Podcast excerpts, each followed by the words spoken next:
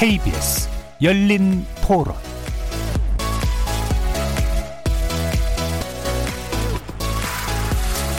안녕하십니까. KBS 열린 토론 정준희입니다.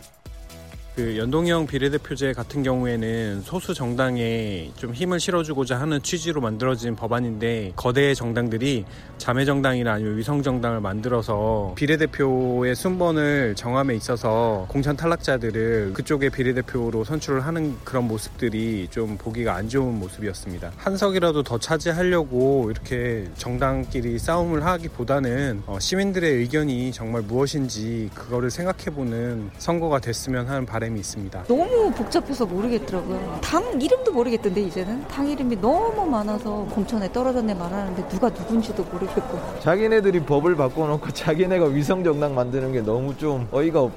었는데 어떤 정당이든지 민주주의라면 이제 반대 의견도 내고 토론하는 분위기도 있고 자정작용이 있어야 되잖아요. 그 역할을 자기가 희생하면서까지 했던 금태섭 위원 늘 공천에서 배제하는 거 보고 아 이건 이건 틀렸다. 국민이 생각하는 그런 거보다는 어쨌든 당에 더 유리하게끔 조정되고 뭐 그런 부분이지 않을까 좀 싶어요. 그래서 아쉬운 부분들이 많이 있죠. 뭐 사람을 볼 건지 당을 볼 건지 이런 것도 고민을 하고 있고 아직까지는 잘 모르겠습니다. 좀 더 고민을 해봐야 될 부분인 것 같아요.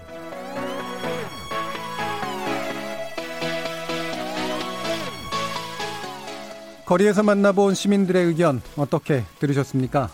오늘 토론 주제는 21일을 남겨놓은 사이로 총선 민심의 향방은입니다. 총선이 불과 3주 앞으로 다가온 지금 여야 각 당 공천을 마무리 짓고 본격적인 선거 준비에 들어갔습니다. 중앙선거관리위원회도 내일과 모레 그리고 이틀 동안 사이로 총선 후보자 등록 신청을 받을 예정인데요.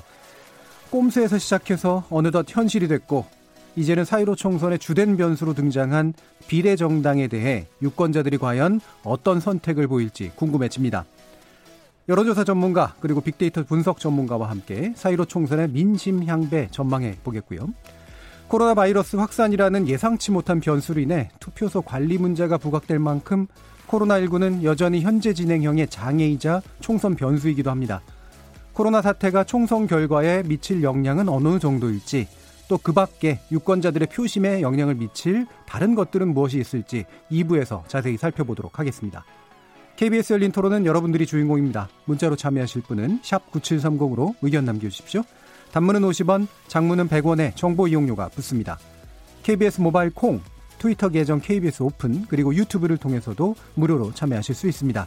시민 논객 여러분의 뜨거운 참여 기다리겠습니다. KBS 열린 토론 지금부터 출발하겠습니다. 살아 있습니다. 토론이 살아 있습니다. 살아있는 토론, KBS 열린 토론.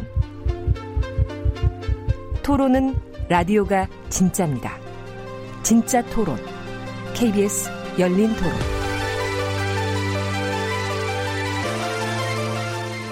오늘 함께 해주실 세 분의 전문가 소개하겠습니다. 먼저 배종찬 인사이트K 연구소장 모셨습니다. 안녕하십니까. 자, 그리고 이택수 리얼미터 대표이사 나오셨습니다. 네, 안녕하세요. 전민기 빅커뮤니케이션 팀장 함께 하셨습니다. 네, 안녕하세요. 자, 첫 번째는 일단은 이제 비례정당 이슈가 아마 핵심이 될 것 같긴 합니다만 간단히 몇 가지 좀 각 세 분께 점검을 하고 그다음에 구체적인 데이터에 관련된 이야기들, 여론에 관련된 이야기들 좀 나눠보도록 하겠습니다. 먼저 배종찬 소장님께 네. 뭐이 부분은 정치 평론가적인 질문이긴 합니다만 각 당의 공천 결과 어떻게 평가하시는지 일단 얘기 좀 들어보죠. 공천에 대한 반응인데 예. 공천을 직접적으로 물어본 여론조사 결과는 크게 발견할 수는 없었습니다. 예, 예. 그렇지만 대체적인 반응들 물론 이제 빅데이터 관련된 자료는 우리 전민기 팀장께서 말씀 주시겠습니다만은 댓글 분석이나 이런 걸 보더라도 그리고 실제 공천 과정에서의 정당 지지율이 흔들리는 모습 또 보이었거든요. 예. 그런 부분들을 본다면은 정작 정말 공천이라는 것이 투명하게 또 청년 여성들에게 많이 기회가 주어졌었냐. 여당은 여당대로 청와대 출신 인사들이 너무 많다. 또 한편으로 미래 통합당으로 이름이 바뀌었죠. 그 전에 이제 자유한국당은 공천을 하면서 물갈이는 좀 되지만 예. 정작 돌려막기식의 그런 공천도 있었고 심지어는 막판에는 사천 파장도 있었지 않습니까? 음.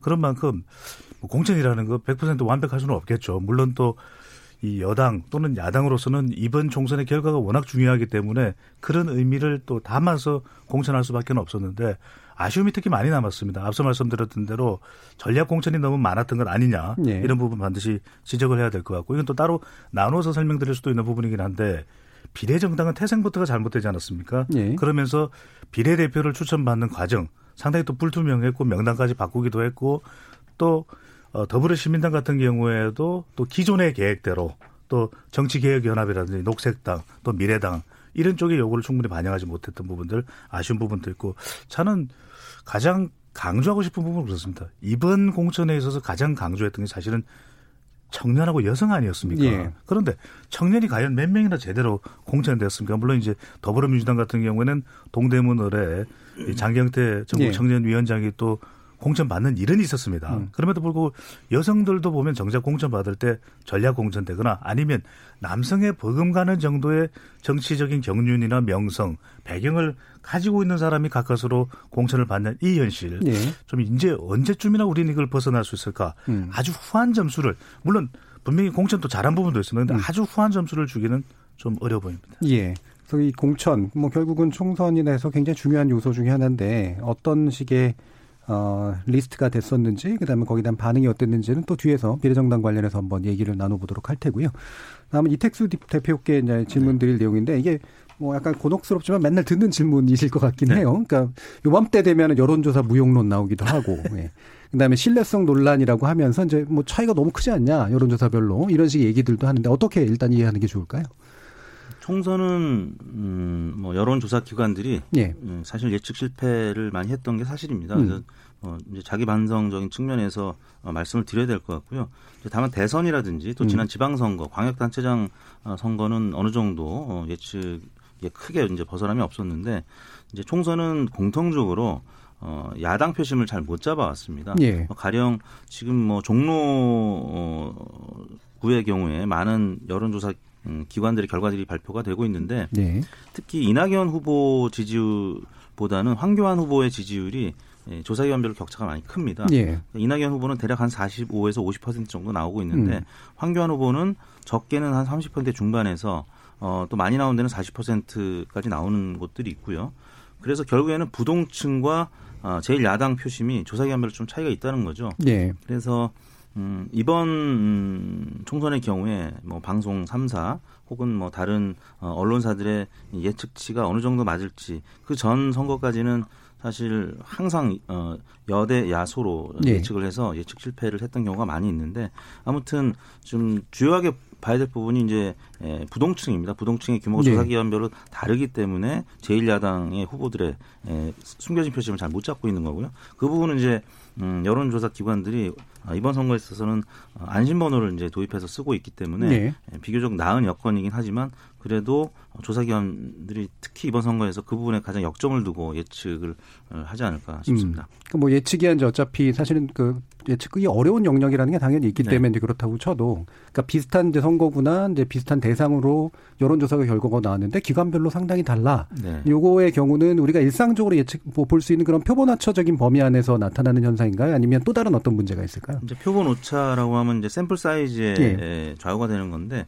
같은 샘플 사이즈인데도 다른 거는 결국에는 그 샤입 보수 표심을 잘못 음. 잡는다라는 거죠. 예, 그래서 예. 뭐 흔히 얘기하기로는 이제 전화 면접 조사 같은 경우 특히 그 부동층이 많습니다. 그리고 음. 이제 정례 조사하는 부분에 있어서도 무당파층이 많고요. 예. 아, 그러니까 어, 그 면접원한테 직접 어, 약당을 지지한다고 얘기하기가 좀 음, 그 불편한 부분들이 계시다는 거죠. 예. 그래서 어, 말씀드린 대로 그 어, 돈 노우라고 이제 영어로 돈 노우 DK와 관련된 그 약자가 DK죠. 그래서 DK와 관련된 어, 부동층 분석 관련된 논문들이 많이 음. 있습니다. 예. 그래서 어, 그 부분을 어떻게 해소할 것이냐 조사기관들이 뭐 여러 분석 방법이 있습니다. 판별 분석도 하고 뭐 여러 예. 분석 예. 방법에 의해서 그 부동층을 분류하는데 그 분류가 어, 자주 실패했다는 거죠. 총선의 음. 경우에는. 예. 그리고 이제 지방선거도 기초단체장 같은 경우 뭐 200여 개가 넘기 때문에 어 샘플 사이즈도 뭐 많이 할 수는 없습니다. 한 500명 정도씩 하기 때문에 표지 오차도 있고 또 조사 과정에서 비표지 오차들도 많이 개입이 되기 때문에 조사 기관들이 예, 조금 에러가 있었던 건 분명히 이제 음. 부인할 수 없는 부분이죠. 예, 일반적으로 예, 야당, 네. 예, 또 샤이 보수 내지 뭐 어쨌든 야당으로 네. 표현되는 부분들, 그다음에 부동층에 대한 어떤 확실하게 잡아서 이제 그 조사할 수 없는 그런 영역들, 네. 거기에 이제 주로 한계로 작동한다고 말씀하신 네. 건데요. 네, 예. 이건 지금 예. 이택수 대표께서 말씀하신 부분에 덧붙여야 될 것 같아요. 그러니까 많은 우리 시청자분들이나 청취자분들이 오해를 하시는 게 예. 선거 여론조사가 투표 예측 조사라고 생각을 하세요. 투표 결과에 대한 예측. 아닙니다. 예. 그러니까 그건 조사라고 하는 그릇을 통해서 그 시점에 전화 조사를 통해서 판세를 분석해 본 겁니다. 음. 참고할 내용인 거죠. 마치 근데 그것을 판세의 흐름 정도로 볼 수가 있겠죠. 그런데 예. 그걸 가지고서 어 투표 결과 또는 보름 뒤에 2주일 뒤에 투표 결과가 비교한다. 이건 넌센스고요. 그다음에 20, 253개 지역구를 다 조사하지 않습니다. 그러다 보니까 사실 많이 주목하는 것은 전체 최종 각 당이 몇 석을 차지했냐 이걸 보거든요. 예. 보니까 다 다르더라.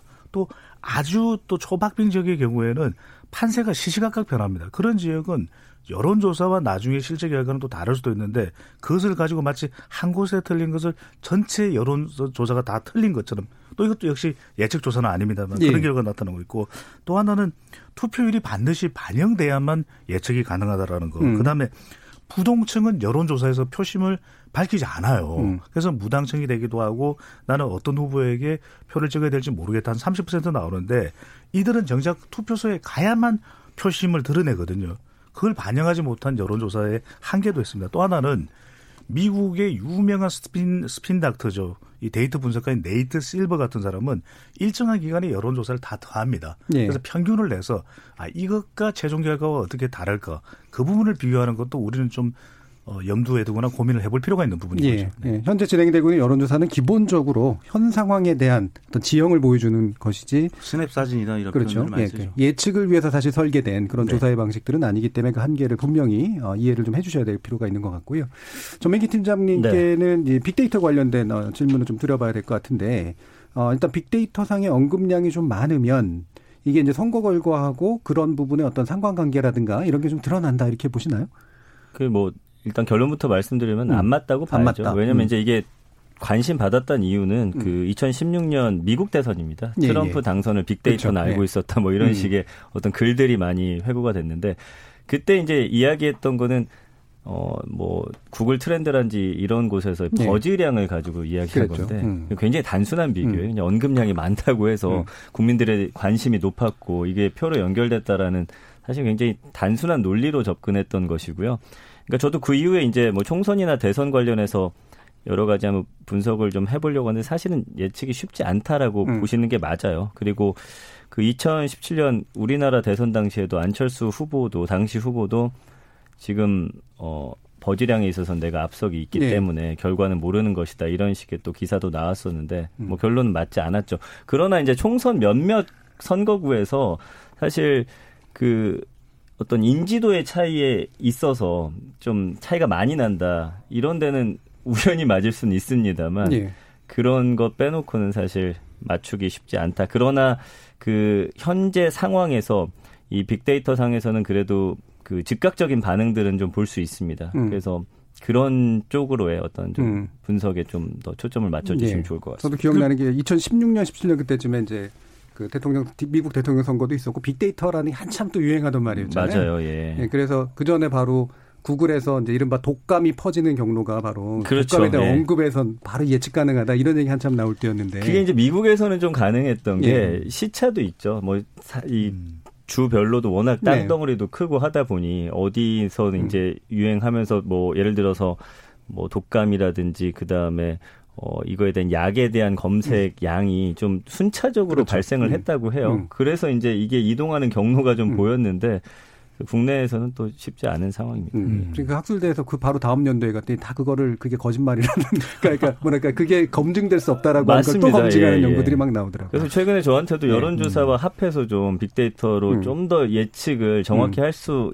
있을까라는 문의가 많이 오는데 뭐 저는 쉽지 않다고 말씀드리죠. 근데 예. 우리가 어떤 시각에서 보느냐가 중요한데 우리가 여론 조사를 하다 보면 항상 여론 조사에 부족한 부분을 보완할 수 있는 도구가 빅데이터가 될 수 있을 것이다. 근데 음. 우리가 유권자만 집중을 하거든요. 근데 음. 이 빅데이터 분석이 사실은 후보자에게 큰 도움이 됩니다. 음. 그냥 빅데이터를 통해서 어떤 이슈와 연관되는지를 알 수가 있고 대응할 수 있다. 그러니까 트럼프 음. 대통령이 본인이 힐러리보다는 더 주목받는 걸 알았다면 음. 어떤 주목을 받는지를 알았을 겁니다. 음. 그렇다면 그것을 계속해서 강화시켜 나갈 수 있었던 것도 후보자로서는 적극적으로 전략적으로 활용할 수 있는 부분이고 또 우리가 빅데이터 분석을 보면 뭐 빅터 뉴스 전민기 팀장이 계신 곳도 있고 또 몇몇 소셜 메트릭스 인사이트 같은 것도 예. 있고 또는 카인즈 빅카인즈 같이 언론진흥재단에서 예. 제공해주는 그런 데이터들을 보면 후보자들이 볼 때 긍정 감성은 뭐냐. 음. 우리가 이제 여론조사시면 이제 긍정적인 내용인 거죠. 또 부정적인 내용은 뭐냐. 이런 부정 감성을 통해서 본인의 이미지를 개선하는데 활용할 수가 있거든요. 예. 그런 점에서 저는 오히려 후보자 관점에서 볼 때는 빅데이터 뉴스가 아주 유용한 도구일 수 있다고 음, 생각이 듭니다. 네, 일단 이제 선거 캠프 앞에서 얘기하시는 것 같아서 아, 아 네. 저희가 이제 청취자들한테 얘기를 해야 되니까. 네. 자, 이제 구체적인 얘기 좀 들어가 보죠. 어, 지금 대통령 지지율이 사실 뭐 총선에 대한 어떤 판세하고도 영향이 없지 않은 상태고, 그다음에 정당병 지지율, 그다음에 비례정당에 관련 또 지지율 이런 부분들이 이제 복잡하게 얽혀 있는데 이택스 대표님 최근에 어떤 여론 조사의 어떤 동향이랄까요? 그 결과에 대해서 좀 말씀을 주시죠. 네, 우선 리얼미터가 이제 YTN 의뢰로 지난 월요일에 음. 발표한 조사인데요. 3월 16일부터 20일까지 5일간 전국 18세 이상 성인 4만 어, 3,347명 중에서 2,507명을 대상으로 예. 조사했습니다. 네. 전화 면접 및 어, 자동응답 혼용 방식이었고요. 95% 신뢰 수준에서 플러스 마이너스 2%포인트였고요. 자세한 내용은 중앙선거여론조사 심의위원회 홈페이지를 참고하시면 되는데요. 문재인 대통령 지지율이 49.3%의 긍정평가, 47.9%의 부정평가. 그래서 어, 올 들어 최고치를 기록했고요. 긍정이 부정을 앞서는 이른바 골든크로스라고 하죠. 네. 10주 만에 음. 예, 리얼미터 조사에서는 나타났고요. 뭐 오늘 발표한 데일리안에서도 8 8개월 만에 50% 선을 넘는 긍정 평가 음. 나왔고 또 문화일보가 조사한 그래서 아마 화요일쯤 보도가 된 것 같은데 여기서도 역시 50%를 넘는 어, 지지율이 나타나고 있습니다. 지난주 갤럽 조사도 마찬가지고 예. 지금 문재인 대통령 지지율이 에, 그 코로나 악재 때문에 많이 떨어졌다가 그 신규 확진자 수가 좀 감소를 하고 있고요. 또 상대적으로 어, 그 다른 선진 국가에 비해서 지금 음. 어, 확진자 수가 많이 줄어들고 있는 부분. 예. 또 한미 통화 스와프 또 체결됐었고요. 또 주식도 많이 떨어졌다가 다시 반등하는 모습 등등 때문에 에, 이번 주에는 강세를 보이고 있고 뭐 정당 지지도도 민주당 지지율 또 통합당 지지율 동반 상승을 어, 했습니다. 예. 어, 지난주 대비 민주당 한1% 포인트, 통합당은 어한2% 1.5% 포인트 정도 어, 상승을 했고요. 이제 반면에 정의당이라든지 민생당이 좀 약세를 보인 측면이 있고요. 국민의당은 이제 좀 어느 정도 올라갔다가 약간 주춤한 상태입니다. 음. 근데 비례 정당 투표에서는 국민의당이 한 지금 다른 조사 기관들도 대체로 한 5, 6% 정도로 지금 예. 강세를 보이고 있고요. 정의당도 이제 일반 지지율은 뭐 3, 4%로 낮아졌지만 어, 비례 투표 지지율에서는 뭐 대략 한 8% 안팎 이렇게 음. 나타나고 있습니다. 예. 자, 그러면 일단 뭐 전반적으로 거대 양당에 대한 결집이 좀 약간 강화되고 네. 있는 측면들은 분명히 좀 보이는 것 같고 국민의당이 이제 이게 실질적인 비례정당청의 모습을 가지고 있기 때문에 네. 여기에 네. 표가 또 얼마나 몰릴지 이런 것들이 음. 일단 궁금한 영역이 네. 되는 것 같고요. 어, 일단 빅데이터 얘기도 좀 나왔으니까 네. 그럼 아예 비례정당 문제에 초점을 맞춰서 전민기 팀장님이 이렇게 그 보시는 그 주된 언급의 내용, 네. 키워드 또는 양 이런 것들은 어떻습니까? 일단은 더불어시민당, 열린민주당 같은 경우 뭐 물론 미래한국당도 마찬가지입니다만 언급량이 솔직히 관심도 그렇게 생각보다 높지가 않습니다. 예. 그러니까 더불어시민당 같은 경우는 지금 일주일 동안 한 만여 건 정도밖에 음. 언급이 안 됐어요. 그 어떤 연관어 자체도 뭐 총선 후보 비례대표 사실은 뭐 특별한 내용은 음. 없습니다. 그러니까 언론에서 나오는 그런 기사에서 좀 네. 캡처된 내용들 어, 결국에는 이제 비례대표 후보자 명단 순번 이런 거에 네. 관심이 컸거든요. 음. 근데 열린민주당과 차이가 있는 게 열린민주당은 그래도 언급량이 한 3만 건 음. 정도가 나타나고 있고요. 그 인물에 대한 관심이 예. 높습니다. 그러니까 음. 열린민주당 같은 경우는 어 연관어 상위 순위 1위부터 10위까지 보면 거의 다 인물 이름 두개 예. 빼고는 다 이름이거든요. 예. 그러니까 확실히 인지도 면에서는 음. 어 우리가 알만한 인물들이 거기 더 다수 포진되어 있다 보니 음. 사실은 국민들 입장에서도 어 열린민주당 쪽에 내가 그래도 좋아했던 사람들이 음. 있네라는 반응들 그러면서 네. 좀 지지자들을 결집시켜서 그 누구를 좀 이 열린민주당을 조금 밀어주자라는 음. 식의 그런 글들이 음. 많이 캡처가 돼서 돌아다니고 있는 상황이에요. 그 언론에서는 사실 지금 더불어시민당 관련한 기사가 일주일에 한 1,100개 정도 나왔고요. 예. 그 열린 민주당 관련해서 한 700개 정도니까 음. 언론은 지금 다른데? 더불어시민당 음. 관심 갖고 음. 있고 국민들은 그래도 내가 알만한 사람들이 있는 열린 민주당 쪽으로 일단 초점을 맞춰서 보고 있는데 뭐 이게 표로 연결될지는 뭐 음, 정확히는 그렇죠. 알 수 없습니다. 그러니까 아무래도 공천 결과에 대해서는 이 열린민주당이 보여준 리스트가 이제 가장 주목을 좀 많이 받은 건 분명한 것 같고 맞습니다. 말씀처럼 좀 유명하신 분들이 예. 이제 들어가 있기 때문이긴 하지만 사실은 거기 추천 과정 자체가 네. 사실은 여론을 수렴하는 과정의 형태로 음. 좀돼 있어서 그렇습니다. 많은 분들이 주목하고 아는 분들이 이제 후보로 들어가는 그런 경향이 좀 있었던 것 같아요. 네. 예. 그래서 이제 결국에는 미래한국당 같은 경우는 한 2만 건 정도 언급됐는데 일단 뭐 황교안 대표, 한선교 전 대표 이름이 음. 나오면서 갈등에 초점을 맞췄다가 예. 이번 주에는 좀 이 키워드들이 좀 하나가 되면서 이 총선에 좀 맞춰지는 음. 그런 키워드들이 좀 많아졌거든요. 음. 그러니까 이제는 미래통합당과 미래한국당 갈등이 봉합된 모습이고 좀 총선을 향해 나아가는 분위기가 만들어졌어요. 음. 어 그러나 이제 그 감성어 분석은 늘 빅데이터 상에서 보면 그래도 음, 더불어민주당 여당 쪽에 네. 좀 긍정 감성어가 훨씬 높게 음. 나오는 상황이어서 이거는 좀 더 지켜봐야겠지만 어쨌든 미래한국당은 그래도 좀 안정화가 된 음. 빅데이터 상에서 모습을 음. 보여주고 있습니다. 음. 이렇게 이제 기성 언론과 또 이제 어, 소셜 미디어에서 나타나는 반응들, 주목도 이런 게 차이가 있다라고 하는 것도 좀 재미있는 측면인 것 같은데 비례대표 이제 후보 관련된 얘기가 나왔으니까 배종찬 소장님들이 네. 이 후보의 특성들이랄까요? 각 정당별로 그런 네. 것좀 말씀 주시죠. 그렇습니다. 전민기 팀장께서 말씀하셨는데 음. 왜 빅데이터라는 것이 여론조사에서는 잡히지 않는 또 바닥 민심일 수가 있거든요. 네. 왜냐하면 우리가 조금 더 솔직하게 이야기하는 SNS 공간에서의 내용이 음. 포함됐기 때문에 그런데 지금 공천 특히 이제 비례대표 관련된 공천에 대해서 직접적으로 물어보지는 않았어요. 물어보는 그렇죠. 음. 결과도 곧 나오리라는 생각이 음. 들긴 하는데 그럼에도 불구하고 전반적으로 무관심해지는 이유는 기대하지 않았던 비례 정당이거든요. 그러니까 그렇죠. 미래통합당도 그렇고 더불어시민당도 그렇고 음. 이게 두 손 들고 환영할 수 있는 그런 모양은 아닙니다. 음. 그러다 보니까 일단 유권자들로부터는 비판을 받아요. 앞서 이제 어, 이택수 대표께서도 말씀 주셨는데 비례대표 정당을 어디에다 찍을 것인가 하면은 실제 정당 지지율만큼은 안 나옵니다. 예. 물론 더 많이 나오는 정의당 같은 경우는 음. 특히 어 예외라고 볼 수 있는데 그 경우는 정의당은 또 사실은 진보 진영에서 정당 투표는 하는 것이기 때문에 별개로 봐야 될 것 같고 그렇게 된 결과적인 이유는 전반적으로 비례대표에 대한 비례정당에 대한 태생적인 비판이 깔려 있는 겁니다. 음. 그러다 보니까 이것 자체가 긍정적인 평가를 받기 힘든데 물론 고심 끝에 이 비례대표 후보를 선정한 걸 보면 나름 다 또 의미가 있습니다. 1번도 1번을 정한 경우를 보면은 뭐 미래 한국당의 경우에는 정체성을 위해서 독립기념 간장 전 독립기념 간장 윤봉길 의사의 손녀. 손녀죠. 예. 이렇게 하는 경우도 있었고 더불어시민당의 경우에도 이번 코로나 19 관련해서 우리가 방역 체계에 대해서 음. 헌신했던 인사 예. 그리고 국민의당의 경우에는 안철수 대표가 직접 가서 의료 봉사를 했던 동산병원의 음. 부원장 이렇게 다 의미 의미가 한 사람 한 사람 있습니다. 또 여성 대표 인권 또 국방 안보.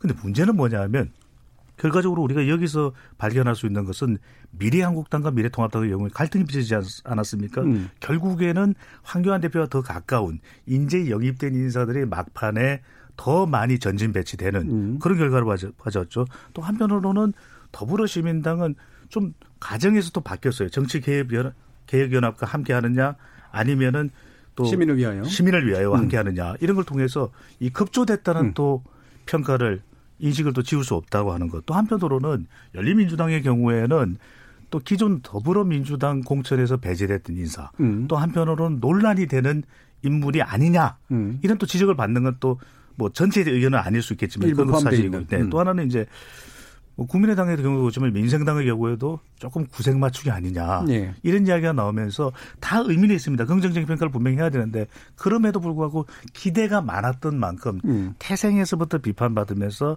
이번 어, 비례대표 공천은 국민들의 기대만큼은 부응하지 못한 걸로 보입니다. 그 비례정당에 네. 대한 부정 감성어가 너무 높아요. 그래서 네. 처음 네. 생겨났을 때 한 80% 정도의 부정 비율이 있었고요. 음. 지금 열린 음, 더불어시민당 같은 경우도 음. 지금 보면은 긍부정 비율 차이가 26.8 대 42.6으로 부정 비율이 상당히 높습니다. 예. 그러니까 말씀해 주신 대로 여러 문제점들에 음. 대해서 좀 굉장히 거부감들이 있으세요. 그나마 이제 더불어시민당 같은 경우는 이게 만들어진 직후에는 부정 비율이 80% 이상에서 그나마 지금 최근 어제 오늘만 보면 30대 30 정도로 좀 치열하게 맞서고 있는 상황에서 네. 좀 그나마 부정 비율을 떨어뜨린 거거든요. 음. 그러니까 국민들이 이 비례 정당 자체를 바라보는 감성 자체는 굉장히 좀 부정적으로 계속해서 드러나고 있습니다. 음. 네, 이택스 대표. 네. 그 공천 과정을 봤을 때 2016년도 같은 경우는 교체율로만 따지면 새누리당이 당시 37.6%였거든요. 이번에는 44%나 교체를 했습니다. 그래서 네. 4년 전보다는 음, 미래통합당의 교체율이 훨씬 높고요. 당시 민주당은 29%였는데 이번에 28% 4년 전과 비슷한 수준이었는데 이 교체율로만 따진다면 4년 전 새누리당이 뭐 압승을 했었어야 되는데 그때 사실 한석 차이로 2당이 되지 않았습니까? 그래서 어 역시 양보다는 이제 질이다. 이 어떤 어 형식으로 또 어떤 분들을 공천하느냐. 근데 지금 뭐 양당 모두 어 지금 부작용이 계속 어, 이어지고 있고 지역구도 그렇고 또 어, 비례 대표 어 이제 정하는 것과 관련해서도 계속 어, 공천 잡음이 예, 이어지고 있죠. 사실 26일, 27일이면 이제 내일부터죠. 네. 후보 등록을 하게 음. 되는데 후보 등록일 지금 하루 전날까지도 지금 후보가 아직 확정이 안 돼서 음. 뭐 계속 교체가 되고 뭐 이런 상황이고 반발 하는 분들도 계시고 네. 하기 때문에 네, 사퇴하시는 분도 있고요. 네네. 그래서 어, 이번 음, 2020년 총선도 결국 공천 음, 부분에 대해서는 음. 국민들한테 에, 만족도로 따진다면 별, 별로 만족스럽지 못한 그런 공천 과정이 아니었나 싶습니다. 물론 이제 지난 선거하고 비교를 했을 때 그때는 모 정당에서 비례대표 후보를 선정하지 않았습니까? 근데 이번 경우하고는 다른 거죠. 그렇죠. 이번에는 네. 비례 전문 위성 정당이 생겼으니까. 근데 여기서 이제 급조라는 용어를 썼던 것은 지금 앞서 이택수 대표께서 지적했듯이 지금 한 20여일 조금 더 남았나요? 음. 그렇다면 이 과정에서도 계속해서 검증 문제가 나올 겁니다. 누가 문제 있다. 누가 또 적절, 적절, 적합하지가 않다. 이런 게 나오면 그것 자체가 선거 이슈가 돼버릴 수도 있는 것이고 음. 또 이들 인사들이 이제는 본격적으로 전국 무대의 선거 운동을 지원하게 되거든요. 이 경우에 검증되지 않은 인사들의 음. 다듬어지지 않은 막말 이게 선거의 큰 변수가 또 될 수도 네. 있는 그러니까 검증되지 않은 네. 예, 예. 저는 금전이라고 좀 잘못 들어가지고요. 아, 예. 금... 혹시라도 무슨 금전 요즘 이렇게 서로의 정당 간 지원이 가능하다 뭐 이런 얘기 선관위 아, 해석 때문에 금전은 제가 되게 좋아하는데 금 금정이 되겠습니다. 아 검증 네. 예, 예. 네. 그러면 말씀처럼 이제 후보자의 문제는 어쨌든 다 정당이 다 공천하고 난 다음엔 사실 그 논란은 이미 지나가고 결국 어떤 후보들을 내세운 데가 마음에 드느냐로 이제 논란이 그러니까 그 논, 어떤 논점이 옮겨가야 되는데 음. 여전히 선거 시기 안에도 계속해서 후보 적합성 문제로 논점이 생길 가능성이 있다는 그 말씀이시죠. 예, 바로 예. 그러니까 선거는 결과적으로는 구도, 이슈, 그다음에는 후보거든요. 예. 근데 후보가 사실은 절반입니다. 음. 후보가 좋아야죠. 음. 근데 후보에 대한 문제가 꼬리에 꼬리를 물면 사실 이슈는 또 코로나19 때문에 부각이 안 되는데 음. 또 구도는 진영 간 대결 구도 때문에 사실상 굳어지고 있는데 음. 이렇게 되면 사실상 사람 쪽으로 관심이 모아지면서 파장의 진원지가 인물이 될 수가 있는 거죠. 음. 자 그러면 막스 이제 네. 마침 이제 나온 얘기로 보면 사실 우리 이번에 이제 그 준연 연동형 비례대표제의 도입 취지는 아마도 이제 소수 정당들이 그래도 사표를 방지하는 그런 어떤 시스템 안에서 진출할 것이다가 이제 초기 예상이었는데 확실히 이제 외로 그 가능성이 더 줄어들어 버리는 네. 그런 측면들이 있거든요. 당장의 정의당, 그 다음에 뭐 국민의당, 민생당도 마찬가지고 기타의 이제 녹색당이 이렇게 소수 정당들이 어, 실제로 그 30%, 아, 3% 캡을 통과 못할 가능성들이 굉장히 네. 높아지고 있는 그런 분위기지 않습니까? 이택수 네. 대표님? 음, 결과적으로는 음. 지금 더불어 민주당은 음. 어, 공식 인증된 위성 정당이 하나가 있고 예. 또 인증되지 않은 음, 정당 열린민주당이 있는 겁니다. 그래서 두 개의 위성 정당이 있다고 봐야 될 것 같고요. 그 두 개의 위성 정당의 합이 지금 대략 30% 중후반으로 나오고 있기 음. 때문에 음. 에, 한 달 전의 분위기와는 완전히 이제 다른 분위기가 됐죠. 예. 한달 전만 해도 위성정당 이제 참여 여부를 두고 당내 논란이 있었기 때문에 참여 안 할 수도 있는 이제 가능성이 있었는데 만약 참여 안 한다고 했다면 미래통합당과 미래한국당이 이제 합쳐서 1당 가능성이 굉장히 높았거든요. 예. 근데 지금 상황은 더불어시민당과 열린민주당 어 그 두 위성정당 때문에 에, 민주당 계열이 1당 가능성 어, 높아졌습니다. 예. 그리고 더불어시민당과 열린민주당 간의 이, 이 논쟁 음. 예, 논, 음, 이런 논쟁 때문에 결국 정의당의 설 자리가 좀 많이 위축이 됐고 예. 어, 많이 보신 것처럼 정의당 지지율이 지금 많이 하락했 하락한 건 사실이거든요. 음. 그래서 정의당이라든지 민생당의 이, 그러니까 원래 이 입법 취지 소수정당을 배려하려고 했던 근데 그 부분은 어, 현실적으로 많이 퇴색할 수밖에 없는 상황이 돼버렸습니다. 음. 정의당이 왜 위축되냐면 예. 사실 정의당을 뭐 점익희 팀장께서 더 잘 아실 텐데 음. 우리가 언급량이 많을 때도 사실 이거는 정당의 경쟁력이 될 수 있거든요. 네. 관심도기 때문에. 근데 정의당을 넣었을 때 과연 많을 것인가? 그러니까 정의당 쪽으로 초점이 모아지지 않는 이유는 철저하게 이제는 선거의 구도가 정권 심판이나 야당 심판이 아니에요. 음. 지금은 진영 간 대결 구도로 가고 있습니다. 예. 그렇다면 여유가 없는 겁니다. 음. 그러니까 진보 진영 쪽에서도 범민주당 진영이 이기기를 바랄 수 있기 때문에 정의당 쪽으로 지지를 할 수 있는 여유가 안 생기게 되는 것이거든요. 예. 지금 보면은 두 개로 나눠져 있는 겁니다. 범민주당 진영. 그러니까 물론 우리가 이 부분에 대해서는 좀 더 이야기할 부분이 있습니다. 하지만 더불어 민주당, 더불어 시민당, 열린민주당 합하면 범민주당 진영이 되는 거죠. 예. 범민주당 진영이 가반이 넘느냐 이게 이제 관건이고 또 반대로는 이제 범미래 보수 진영입니다. 범미래 보수 진영. 미래통합당. 미래통합당과 미래한국당. 예. 여기가 얼마만큼 가반에 가느냐 안 가느냐 아니면 일당이 되느냐 아니냐 이 이슈가 이제는 초미의 관심사기 때문에 정의당과 또 나머지 군소정당들도 또는 무소속도 시간이 지나면 지날수록 위축될 수밖에 는 없는 상황이라는 거죠. 음, 그러니까 일단 진영 간 경쟁에 이제 그 상당히 신경이 집중될 수밖에 네. 없다라는 건 충분히 이해가 가는데 이렇게 이제 해석도 가능할 것 같아요. 그러니까 기존의 정의당 지지는 음. 그러니까 정의당의 기본 지지가 좀 떨어지고 있는 것도 맞을 뿐더러 전략적으로 투표하던 그 비례 투표를 하던 그렇죠. 층도 떨어지고 있단 말이에요. 근데 이게 이거를 이해할 때 그러면 정의당이 가지고 있는 토대 자체 그다음에 어, 정의당을 지지하지까지는 않더라도 음. 민주 민주당에서 빠져나와서 정의당도 좀 살려줘야지라고 생각하는 그 층이 급격히 사라지고 있다 이런 해석도 좀 가능할 것 같거든요. 그 빅데이터 상에서도요 네. 아직까지 그 어, 정의당 관련해서는 조국 전 장관 이름 나오고요. 네. 비례대표나 논란 이런 이야기가 그러니까. 나오고 있어요. 그두 네. 가지가 확실히 좀 부정비율을 상당히 높여놨다라고 음. 음. 보셔야 될 것 같습니다. 그래서 지금 정의당이나 국민의당 같은 경우는 키워드를 좀 빅데이터 입장으로 봤을 때는 좀 하나로 모을 필요가 있는데 예. 국민의당은 그래도 최근에 올라간다라고 하는 걸 보니까 언급량도 그렇고 어 의외로 지금 그 긍정 감성어가 더 높게 나와요. 음. 그거는 그 안철수 대표가 음. 대구 가서 그렇죠. 의료 봉사했던 예. 게 아직까지 지금 잔향이 음. 빅데이터 상에 남아 있거든요. 그러니까 음.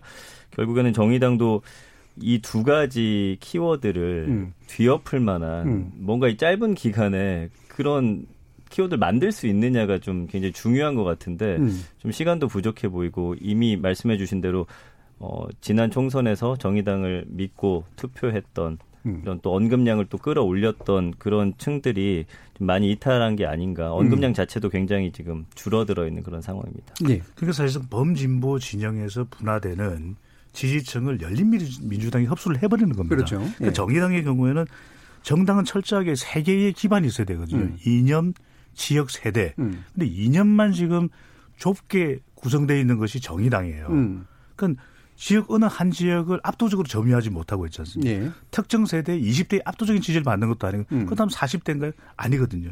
그러니까 정의당은 어떻게 갔었어야 되는 거냐면은 정의당은 이슈입니다. 왜? 음. 친노동계. 그렇다면 사실은 노동자라고 할 수 있는 것은 우리가 화이트 칼라, 블루 칼라가 절반이 넘어요. 우리 인구에. 그러니까 예전처럼 예를 들면 부유세 뭐 그렇죠. 뭐 이런 게 내는 거죠. 압도적으로 예. 이쪽을 가져갔어야 되는데 이 노동계를 압도적으로 음. 가져갈 수 있는 이슈 지급 기반의 정당화를 못, 못 만든 부분이 있는 거죠. 음. 예. 비텍스 대표님은 어떻게 보세요? 그렇죠. 열린민주당이 지금 가장 화두로 내세우는 것이 음. 검찰 개혁이란 말이에요. 네.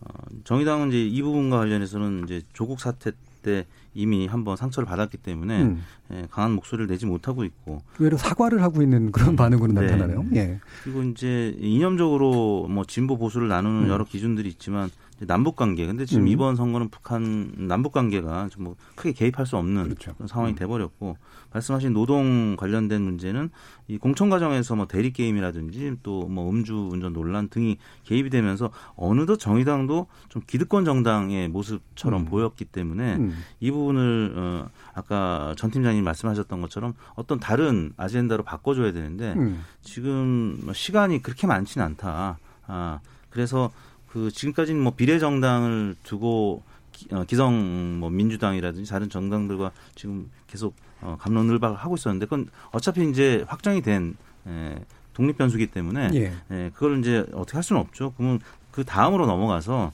뭐이 정책과 관련된 부분 음, 정의당이 어떤 부분을 내세울지 음. 이 부분을 어, 명확한 키워드로 음. 어, 남은 기간 동안에 캠페인을 하지 않으면 쉽지 않은 선거가 될 것이다 이렇게 예. 예상이 됩니다. 근데 이제 공약 같은 경우도 지금 사실 정말 관심 있는 분들도 잘 모르는 상황이잖아요. 그렇죠. 워낙 지금 총선이라는 그 키워드 자체가 지금 음. 한달 동안 32만 건밖에 언급이 안 아, 됐습니다. 아, 음. 일주일 동안 코로나 언급량이 191만 건이거든요. 예. 그리고 지금 N번방 자체가 어 일주일 동안 한 170만 건 정도니까 음. 사실은 이 두 가지 이슈에 워낙 또 묻혀 있는 상황에서 음.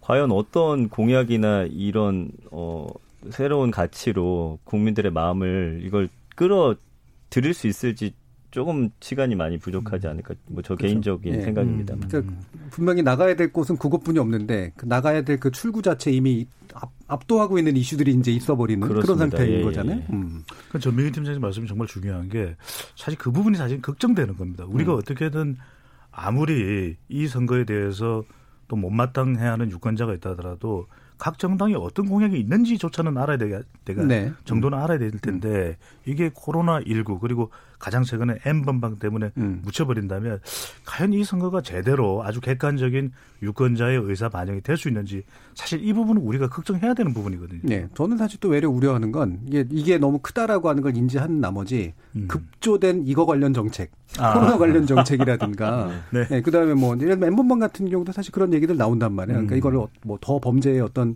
처벌 수위를 높여야 된다라든가 이렇게 되게 단순히 그냥 음. 반응해 버리는 음. 정책들 음. 이런 게 나올 가능성이 있지 않을까 하는 생각이 들어요. 근데 확실히 지난 총선하고 달라진 게 예. 유권자들이 그래도 굉장히 똑똑해졌다라고 어. 느껴지는 게 뭐냐면 그 예전 같았으면 지금 엠번방 이야기 나오고 하면 이런 어떤 어 지금 누구였죠 그장 음. 조주빈. 조주빈. 조주빈에 대한 어떤 키워드가 많이 생성이 돼야 되는데 SNS에 지금 나오고 있는 두 가지 큰 흐름이 이것의 본질은 그 유아 아동 성착취다 네. 이런 음, 글들 음. 그리고 그 텔레그램에 함께 가입했다가 탈퇴하자 이런 움직임들이 있어요. 네. 왜냐하면 네. 텔레그램한테 경고 메시지를 그렇죠 거죠. 경고를 네. 주자라는 의미에서 음. 샵 해시태그를 달아서 하고 있거든요. 음.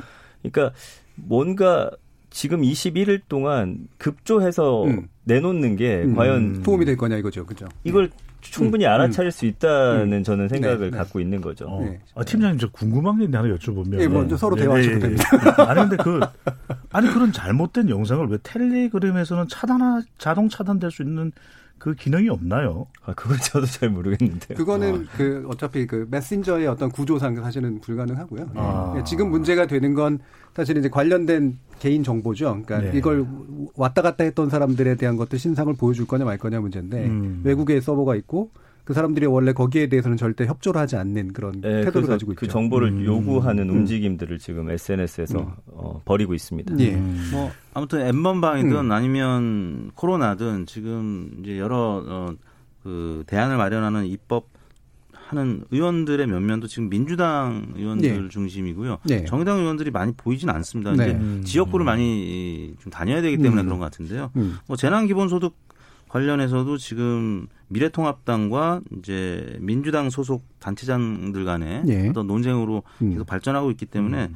어, 뭐 곳곳에서 정의당의 모습이 음. 잘 보이지 않는다는 점. 네. 그 부분이 좀 정의당 입장에서는 아쉬운 부분이 네. 아닐까 싶습니다. 정의당이 제일 큰일 난 건 맞는 것 같은데 민생당이 사실은 그렇죠. 더 문제라고 아. 보거든요. 그러니까 네. 당의 생존 가치가 가능할까? 의원 수는 사실은 지금 결코 적지 않은 편인데 네. 실제로 호남 기반 아까 얘기하셨던 세 가지의 어떤 요소 중에 이념도 네. 불투명하고 지역도 그 하나 있는 지역이 사실은 제대로 반응 안 해주고 있고 그렇죠. 세대도 별로 없는 상태잖아요. 네. 민생당 어떤 반응으로 갈 것 같으세요? 민생당이 지금 지지율이 워낙 낮죠. 뭐 1, 2%밖에 안 나오기 때문에 음. 어, 사실 공천을 받으려고 하는 거는 정당의 지지율을 이제 얻고 가려고 음. 얻고 가려고 하는 건데 지금 민생당 간판으로는 지금 지지율이 워낙 안 나오기 때문에 차라리 무소속이 낫겠다라고 이제 판단하는 계산하는 네. 어, 소속 의원들이 음. 아마 계실 거예요. 네. 그래서 어떤 그런 명분을 찾아가는 과정이 아닌가 싶고요. 음. 지금 민생당은 뭐그 어, 비례정당 만드는 과정에서도 여러 논란이 있었고 결국에는 음. 어, 합의된 목소리를 내지 못하고 어, 우왕좌왕하다가 결국 지지율이 좀 많이 낮아진 상태이기 때문에 에, 아마 정의당보다 더 지금 음. 위태로운 음. 상황이 아닌가 싶습니다. 예. 민생당이 애매모호한 게 아예 비례 전문 정당이면은 차라리 지역구가 없으니까 뭐 4, 5% 정당 득표를 하면은 몇, 몇 개의 의석을 가져갈 수 있거든요. 근데 네. 지역구에 또 유력 출마자들이 있습니다. 그렇죠. 몇몇 지역에 있죠. 박지원 음. 의원도 있고요. 음. 그러다 보니까 지역구에서 세네석이 되고 하다 보면은 이게 4, 5%의 득표 가지고는 비례 의석을 몇석 얻지 못하거든요. 그러니까 음. 이게 딜레마예요, 또. 음. 그러니까 양쪽에 다 애매모호한 정도의 숫자가 당선이 되면 이게 또 민생당으로서는 답답한데 차라리 그러면은 정당 득표율을 상당히 끌어올려야 되는데 음. 집안 싸움을 지금 또 하고 있거든요. 네. 이러다 보면 정작 민생당의 경쟁력을 가져가기가 매우 힘든 그러니까 내용상으로도 그렇고 형식적으로도 준연동형 비례대표제 득을 음. 보지 못하는 또 상황이 되고 있습니다. 음, 그러니까 지역구의 유력함이 있기 때문에 버릴 수도 없고 비례 전문으로 갈 수도 없고 네. 그렇다고 이제 그 지역구가 잘 된다고 하더라도 비례표 받은 거를 이제 비례로 실제로 옮겨줄 수 없는 맞습니다. 이런 상태가 돼 있는 거죠. 네. 투표용지는 또 비례대표 음. 정당 투표에는 굉장히 높은, 순위, 높은 순위로 지금 뭐 음. 어, 20여 명 정도 되니까 21명 정도 되죠. 그러니까 어, 아마 제일 상위에 포진을 하게 될 텐데 음. 실제 지금 지지율은 얼마 나오지 않기 때문에 뭐 내부적으로 굉장히 어, 답답한 심정이 아닐까 싶습니다. 음. 음. 예, 알겠습니다. 지금 사이로 총선 뭐 여러 면에서 특별한 총선일 수밖에 없으나 어, 또 양상만 특별하지 이제 실제로 어떻게 해야 되는지는 잘 모르겠는 그런 측면들도 많이 있습니다. 뭐 게다가 이제 거리 유세마저 찾아보기 힘들기 때문에 총선의 분위기가 나오기도 상당히 좀 어려운 상태고요. 그래서 이런 코로나 사태라고 하는 엉, 뭔가 눌려져 있는 주제 속에서 치러지는 총선 민심 어떻게 살펴봐야 될지 2부에서 좀 더 자세히 분석해 보도록 하겠습니다. 지금 여러분께서는 KBS 열린 토론과 함께하고 계십니다.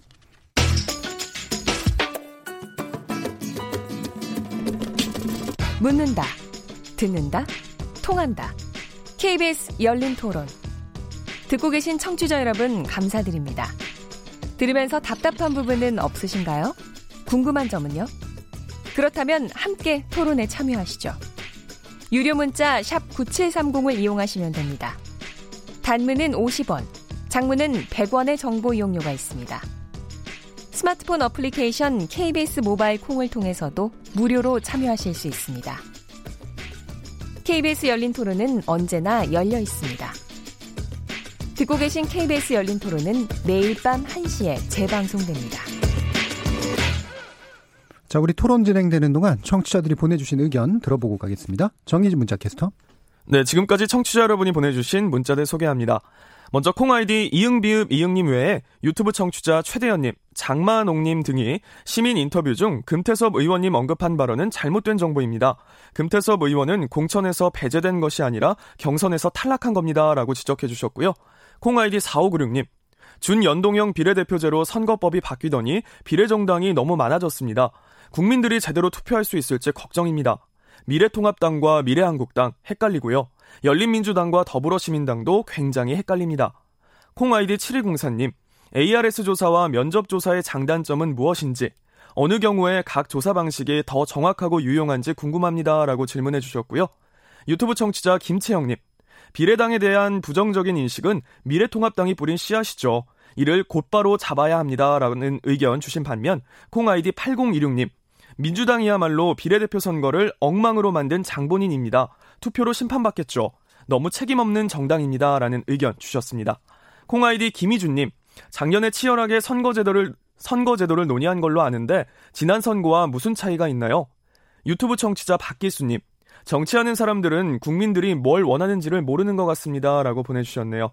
네, KBS 열린 토론. 이 시간은 영상으로도 생중계하고 있습니다. 유튜브에 들어가셔서 KBS 일라디오 또는 KBS 열린 토론을 검색하시면 지금 바로 토론하는 모습 보실 수 있습니다. 방송을 듣고 계신 여러분이 시민 농객입니다. 계속해서 청취자 여러분들의 날카로운 시선과 의견 보내주세요. 지금까지 문자캐스터 정희진이었습니다.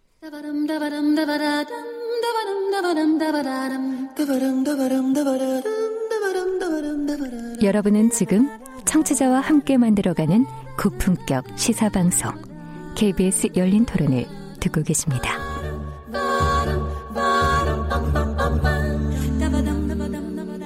KBS 열린 토론 오늘은 3주 남은 사이로 총선 민심의 향방은이라는 주제로 전민기 비커뮤니케이션 팀장, 이택수 리얼미터 대표이사, 배종찬 인사이트K 연구소장 이렇게 세 분과 함께 하고 있습니다. 어, 아까 그 청취자 문자 메시지 소개에도 있었는데요. 시민컷에서 이제 금태섭 의원이 공천 배제됐다라는 이제 불만을 주셨는데 음. 뭐 정확하게 말하면 공천 배제는 아니고 경선 탈락인 것은 어, 맞다고 확인을 해드리는 게 어, 정확할 것 같습니다. 뭐 이 부분은 뭐 굳이 더 많이 얘기할 필요는 없을 것 같고요. 이제 어, 코로나와 이제 총선에 관련된 문제를 표심 또는 민심의 측면에서 한번 살펴보도록 하겠습니다. 어, 이택수 대표님이 계속해서 추적해 오셨으니까 이 네. 코로나가 어쨌든 굉장히 큰 변수가 되고 있는 건 맞는 것 같은데 네. 이 전후랄까 아니면 전반적인 트렌드 이 어떻습니까? 음, 코로나 사태가 발생한 이후에 음. 초반에는 대통령 지지율도 하락하고 네. 민주당 지지율도 하락했었습니다.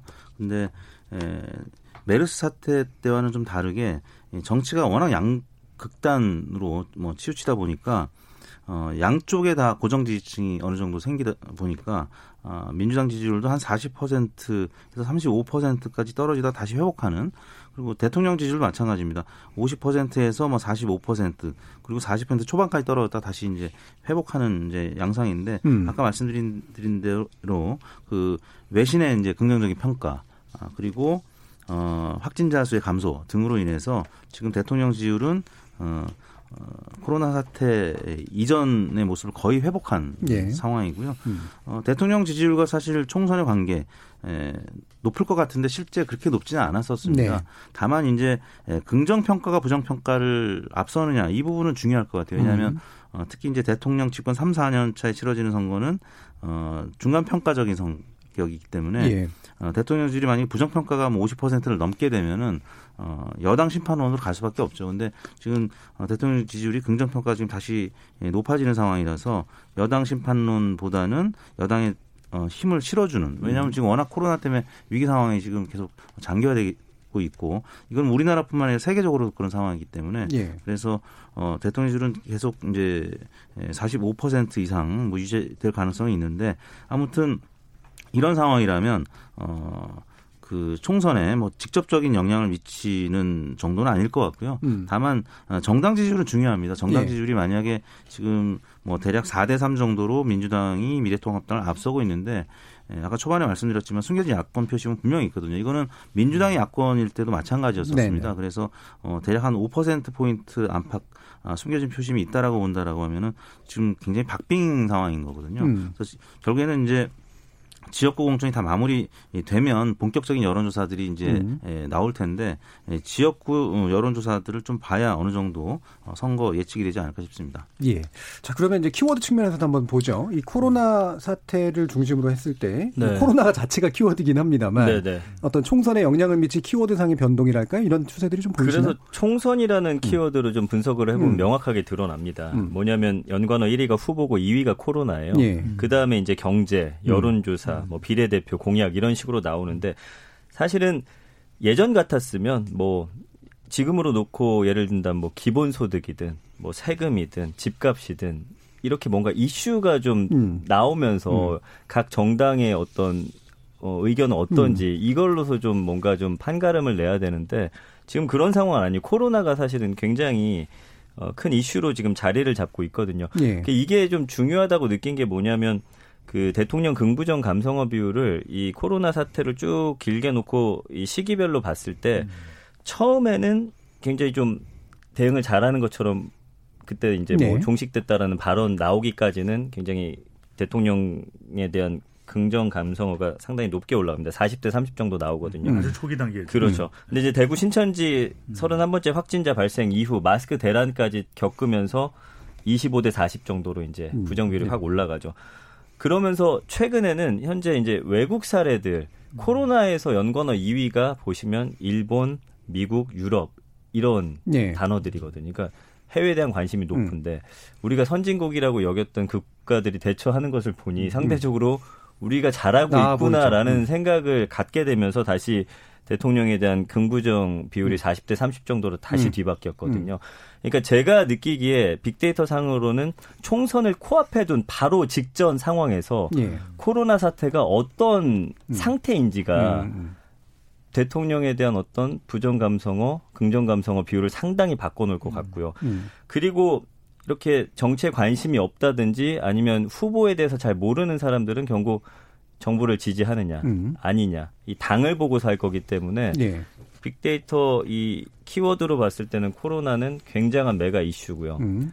상대적으로 경제 관련 키워드는 조금 뒤로 밀려나고 있는 게 예전에는 사실 경제가 어렵다 내가 느끼면 사실 정부 요구를 했는데 네. 이제는 모두가 어렵다라는 그렇죠. 좀 생각들이 있다 음. 보니 경제에 대한 어떤 반감 정부에 대한 반감 이런 음. 것들은 조금 떨어지는 듯한 음. 이런 좀 모양새를 보여주고 있습니다. 음. 그럼 이제 재난 기본 소득이나 이런 거 아까 이제 이탁수 대표님께서 이제 지금 민주당 계열의 지자체장과 그다음에 미래, 통합당 사이에 어떤 대립 구도로 지금 나오가 나오고 있는데 네. 뭐 그런 식으로 이렇게 그 코로나를 제외하고 약간 이렇게 정책성 관련된 키워드나 이런 것들은 아직까지는 눈에 잘 안 띄나요?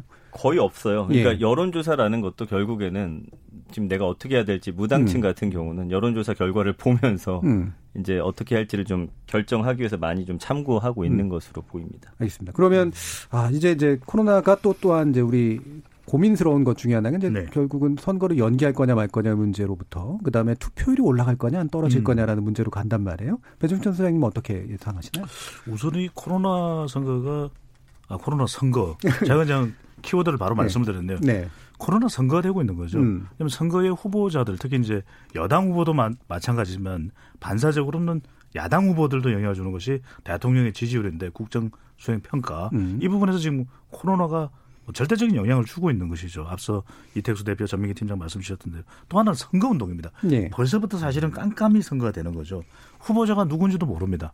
이걸 우리가 검색을 해보더라도 잘 정보를 찾을 수가 없어요. 선거 관련 정보를. 음. 그러다 보니까 이미 깜깜이 선거가 되고 있기 때문에 후보들이 다른 경쟁 후보와 차별을 하기가 너무 힘들어지는 겁니다. 네.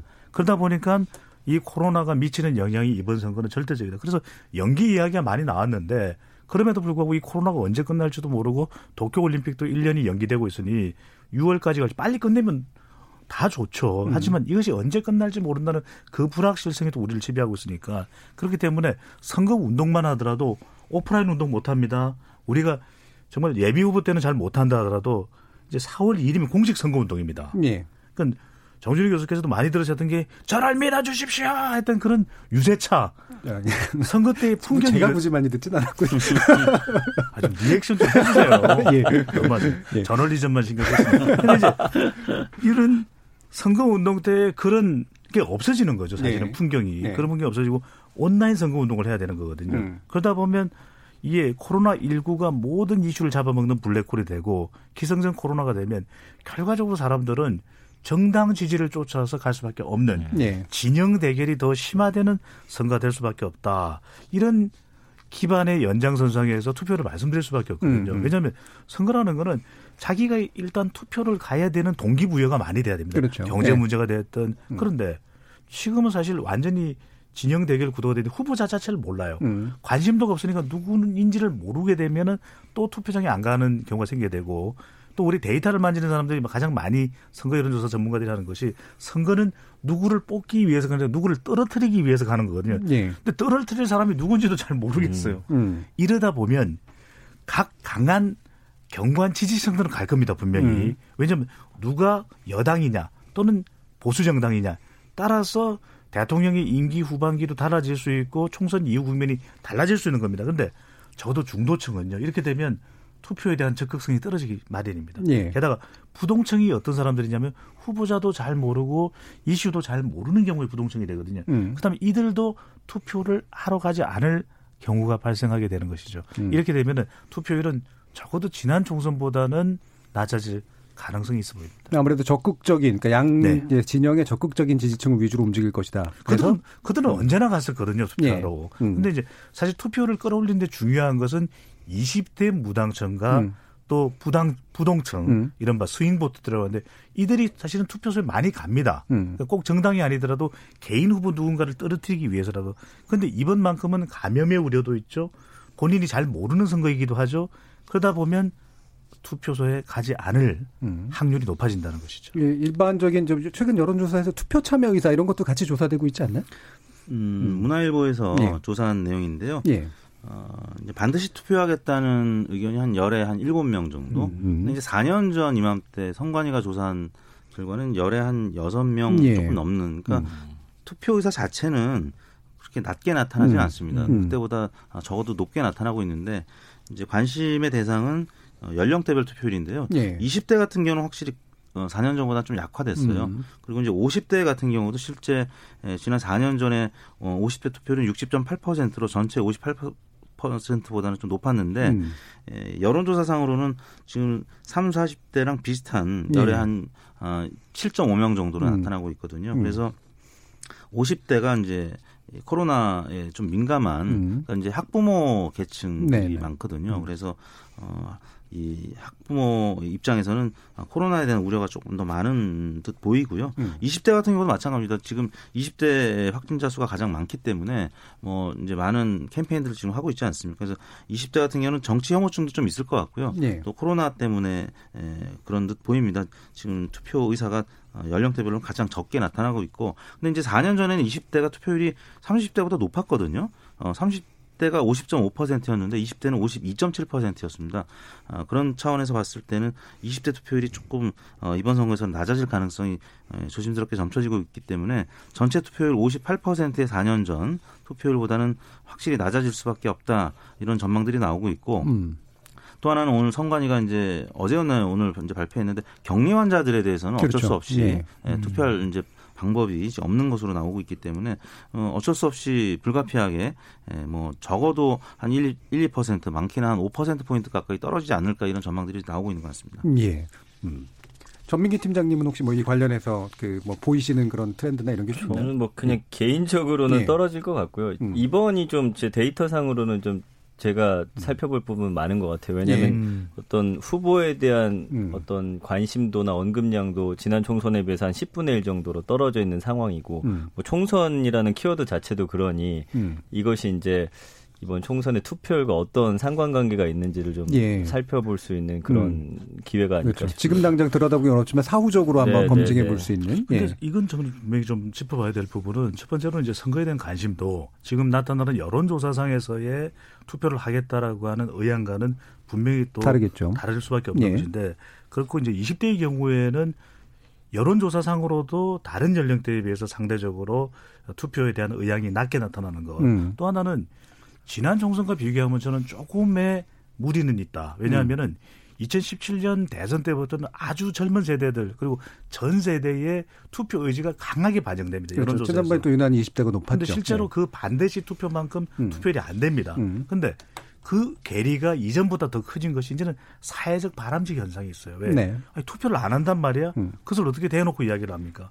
그런 것까지 감안한다면 적어도 지금의 관심도 빅데이터상에 나타나는 불과 수십만 건, 삼십몇만 건 정도. 그런데 N번방이나 코로나19는 지금 수백만 건이거든요. 네. 그러니까 치킨만도 못한 총선에 대한 관심도 그렇지 않습니까? 맞습니다. 음. 이것 가지고 김치만도 못한 음. 이것 가지고서 과연 투표장에 본인이 직접 가느냐 감염의 걱정과 우려까지도 있으면서 이건 음. 우리가 좀 짚고 넘어가야 되는 거죠. 음. 그럼 그래도 엠번, 엠번방 이슈가 나왔기 때문에 이제 언급, 언급량을 일단 많고 언론 보도도 많고 이제 그래서 결국 코로나 다음에 연관된 이슈가 될 것 같은데 당장 이제 여성의당이 이제 출범을 했는데 디지털 성범죄 근절을 이제 공약으로 내걸, 내걸었습니다. 이제 이 부분은 뭐 사실은 급조된 정책이라기보다는 이미 이제 추진해왔던 정책이기 때문에 마침 상황을 만난 뭐 그런 의미가 좀 있다고 볼 수 있는데 이게 이제 특정 세대나 특히 이제 성별에서 이와 같은 부분에 맞춰서 좀 움직일 가능성이 좀 있다고도 보세요. 배정섭 소장님. 네. 이게 움직일 수밖에 없는 것이 음. 지금 여성의당이 이제 뭐 출범은 했습니다. 음. 그런데 과연 이런 정책과 관련해서 이 특정 정당, 더군다나 이제 정당 투표에서 네. 정부가 또는 국민들이 이 특히 유권자들이 되겠죠. 정부의 정책을 이끌고 나갈 수 있는 정당으로 이 정당을 지지해 주느냐 이건 또 다른, 다른 문제가 될수 있고 네. 또 남녀 간의 이 문제를 다루는 부분이 사실 이 이슈에 좀 더 우리가 객관화되고 차별화된다면은 음. 그것이 분명히 드러날 겁니다. 왜냐하면 현 정부 들어와서 양성평등의 이야기도 많이 됐었고 네. 페미니즘 이야기도 나왔고 사실 이 N번방의 문제는 뿌리 깊은 문제거든요. 음. 왜냐하면 남성들이 이것을 대수롭지 않게 생각해왔던 문제도 있는 것이고 또 한편으로는 여성들도 이 문제를 계속 제기해 왔음에도 우리 사회 전반적으로 공론화가 안 됐죠. 특히 정치권의 문제와 책임은 더 큽니다. 네. 그런데 사실 우리가 이런 것들이 선거 때 관심은 모아지지만 정당 어떤 정당의 어떤 이런 것을 다루고 있는 정당의 부각 음. 또는 이 선거 때의 중요 이슈로 부각이 되냐면 그렇지를 못해왔다라는 겁니다. 네. 이번의 경우에도 비례 정당과 관련된 논란 또 정당 진영 대결 속에 새 결집 이런 것에 관심이 많이 가다 보니까 정작 여성 유권자들이 이것을 보고서 이 정당에게 내가 표를 줘야 되겠다. 음. 아니면 이 후보에게 표를 줘야겠다. 이런 변별력이 생길 수가 없다는 게 상당히 음. 통탄스러운 일인 거죠. 음. 그래서 오히려 저는 이 비례 투표와 관련된 부분들의 근본적인 취지가 이런 것이었을 거예요. 네. 여성 정당을 통해서 계속 많은 여성들이 국회로 진입을 할 수가 있고 여성 정책의 이 최전선에 서서 이것을 이끌어갈 수 있는 세력을 구성해 줄 것을 요구하고 있거든요. 네. 그럼에도 불구하고 이번 이 국회의원 선거에도 이건 지금 반영되지 않고 있는 현실인 거죠. 음. 그 SNS에서도 이게 매주 제가 이제 살펴보는 것 중에 하나가 SNS에서 많이 공유된 음. 그런 기사들이거든요. 음. 근데 매주 이 많이 공유된 상위 세 개 뉴스 안에 꼭 들어있는 게 여성 신문의 기사란 말이죠. 네. 그러니까 확실히 그 관심도라든지 음. 여기에 대한 인식을 함께하는 어떤 일정 계층이 있죠. 계층은 음. 있어요. 그러나 음. 말씀해주신 대로 이게 뭐 그 당에 대한 음. 투표로 이어질지 뭐 저는 솔직히 모르겠습니다만 어쨌든 이런 SNS 상에서 관심도는 늘 상당히 음. 높고 일주일에 한 2,500여 개 어떤 공유가 되고 있는 그 정도의 음. 어떤 그 표준 어 그 기본값이 나오거든요. 예. 그러니까 확실히 말씀해 주신 대로 어 여기에 대한 어떤 확실한 음. 가치를 갖고 있는 분들은 계시다라는 건 음. 확실히 보여집니다. 이 말씀만큼은 반드시 드리고 음. 싶은 것이 이번에 청와대 국민청원도 그랬고 국회 청원도 그렇고 10만 이상 넘어가면 이제 국회 상임위에 올라가게 되는 것이고 또 청와대 국민청원은 20만만 넘어가도 청와대에서 네. 답변을 네. 주는 이번에 이것이 가입자의 신상 공개 그리고 용의자의 신상 공개 및 처벌을 합해서 지금 400만이 훌쩍 넘지 않습니까? 역대 최다입니다. 그렇다면 진작에 이런 것을 이슈화할 수 있고 또 많은 여성들이 사실은 국회로 들어가야 됩니다. 예. 근데 정작 우리 국회에서 지금 40% 이상 여성 의원 비율이 되나요? 절대 턱없이 못 미치거든요. 그런 만큼 이것을 등한시하게 될 가능성이 또 정당의 이전 투구를 하다 보면은 면치를 못할 겁니다. 그런 꼴을. 그래서 저는 차제라도 적어도 이번 선거가 안 되면 22대 국회를 겨냥해서라도 빨리 여성 이런 주제를 또 이건 여성만의 주제가 아니에요. 우리 네. 대한민국 국민 모두의 주제입니다. 이걸 겨냥해서 그 정당의 색깔을 분명히 하는 정당 정치 세력이 나와야 되는 거죠. 그러니까 이 부분에 대한 이제 민감도가 높은 계층이 여성 여성일 수밖에 없기 때문에 그 네. 의원들이 이 부분을 적극적으로 추진해야 되는 건 맞는데 다만 정부나 또는 국회 다수당이 또는 국회 전반이 이 문제 자체를 입법의 틀에서 굉장히 좀 굳건하게 밀고 나가는 정도의 의식이 좀 필요한 거잖아요. 누가 할 거냐는 문제죠. 네. 교수님 이게 11월 달에 이 문제가 불거졌고 네. 1월 달에 다뤄졌지 않습니까? 제대로 다뤘나요? 음. 지금 비례정당 만들고 있는 이 거대 정당들도 다 등한시하고 외면했거든요. 음. 그래서 지금 한 달도 안 됐지만 졸속 법안을 통과시켰지 않습니까?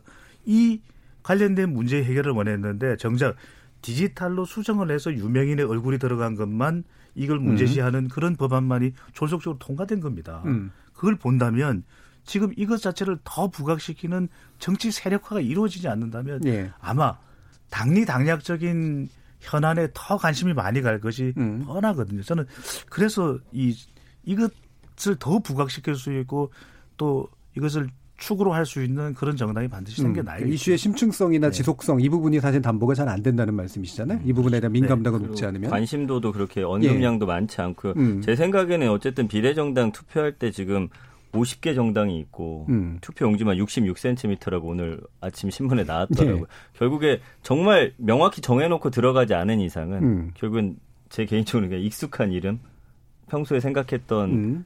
뭐 봐왔던 이름 중에서 투표를 하고 나오지 않을까 음. 뭐 그렇게 생각이 드네요. 네, 이택수 대표님. 맞습니다. 그 비례 의석은 결국 3% 이상 득표를 해야 가져가는 음. 거기 때문에 뭐 그 투표의 이제 효능감 차원에서 이제 의석을 가져갈 수 있는 정당에 투표를 하겠죠. 뭐 그 정당들은 아까 66cm 말씀하셨지만 이제 상위에 있는 정당들일 음. 것이고요. 뭐 그런 차원에서는 결국에는 기성 정당, 뭐 미래통합당이라든지 어, 더불어민주당 또 정의당 등이 해결해야 될 문제 같고요. 이 아까 이제 배수장님이 국민청원 얘기하셨지만 어, 많은 국민들이 이, 이 문제로 굉장히 분노하고 있고 음. 여론조사도 저희가 이제 오늘 발표한 건데요. 어, 어제 조사한 겁니다. 오마이뉴스 의뢰로 리얼미터가 전국 성인 7,296명을 대상으로 했고 500명이 최종 응답 완료했습니다. 6.9% 응답률. 조사 방법은 동일했고요. 표본 오차는 95% 신뢰 수준에서 플러스 마이너스 4.4% 포인트였는데요. 이 M1방 가입자 전원 신상 공개에 대해서 네. 82%의 대다수가 찬성하는 음. 것으로 나타났습니다. 반대는 11%에 그쳤고요.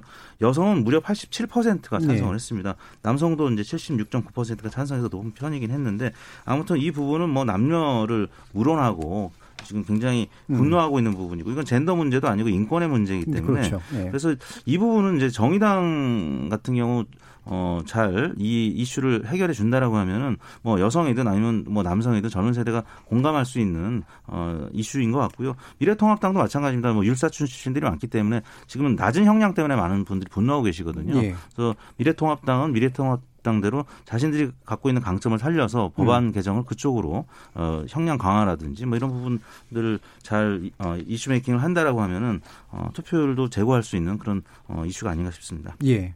자 이제 마지막으로 어, 세 분의 뭐 전망 내지 재연을 이제 여쭤봐야 될 시간인 것 같은데요. 어, 중도층 아직 마음 좋지 못한 중도층이나 유권자 그리고 아까 이제 배종찬 선생님이 언급하신 네. 당사자 정당들 어떤 제언을 해주실 수 있을지 한번 의견 들어보겠습니다. 먼저 배 소장님.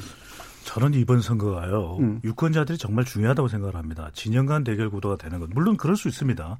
또, 또 우리가 진영 프레임 속에서 투표를 하는 그런 현상들을 익히 봐왔지만 21대 국회의 중요성은 아무리 강조해도 지나치지 않습니까? 우리가 음. 역대 국회 지금 아직까지도 인기가 남아 있지만 20대 국회 최악이라는 이야기가 있지만 21대 국회의 전망이 밝다고도 우리가 지금 장담할 수가 없거든요. 예. 그런데 이 국회에서 대통령 선거도 앞으로 다가오는 선거에서 대통령 선거도 치러야 되고 지방 선거도 치러야 됩니다. 음. 코로나 이 위기도 극복을 해야 되고 음. 또 경제를 활성화시켜야 되는 막중한 책무를 지고 있는데 과연 이 300명의 구성원들이 우리 국민들의 기대감에 부응해 줄 것인가 유권자들에게. 네. 그래서 저는 유권자들에게 어, 단도직입적으로 당부드리고 싶습니다.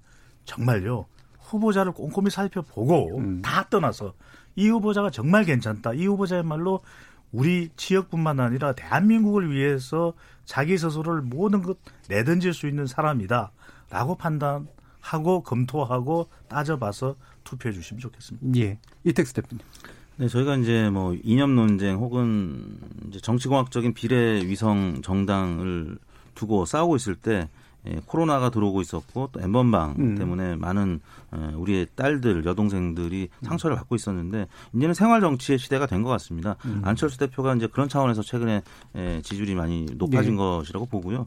어, 우리 예, 정치 하시는 분들께서는 이제 국민들이 처한 고통, 아픔 이런 부분들을 좀 살펴주는 21대 음. 총선이 됐으면 좋겠다는 생각이 듭니다. 네.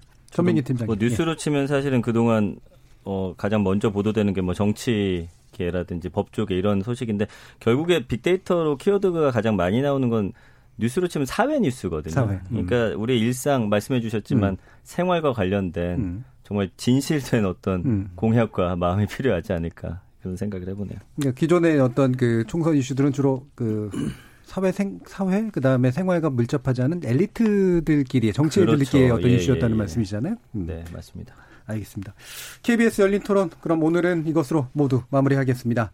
오늘 토론 함께 해 주신 배종찬 인사이트 K 연구소장 그리고 이택수 리얼미터 대표이사 전민기 피커뮤니케이션 팀장님 모두 수고하셨습니다. 감사합니다. 네, 고맙습니다. 네, 앞으로도 아마 더 수고를 해주셔야 될 것 같고요. 참여해주신 시민 논객 여러분께도 감사하다는 말씀 전합니다. 청취자들의 적극적인 참여로 만들어지는 KBS 열린 토론 생방송 놓치신 분들 나중에 팟캐스트 준비되어 있으니까 들어주시고요. 매일 새벽 1시에 재방송도 됩니다. 저는 그럼 내일 저녁 7시 20분에 다시 찾아뵙겠습니다. 지금까지 KBS 열린 토론 정준이었습니다.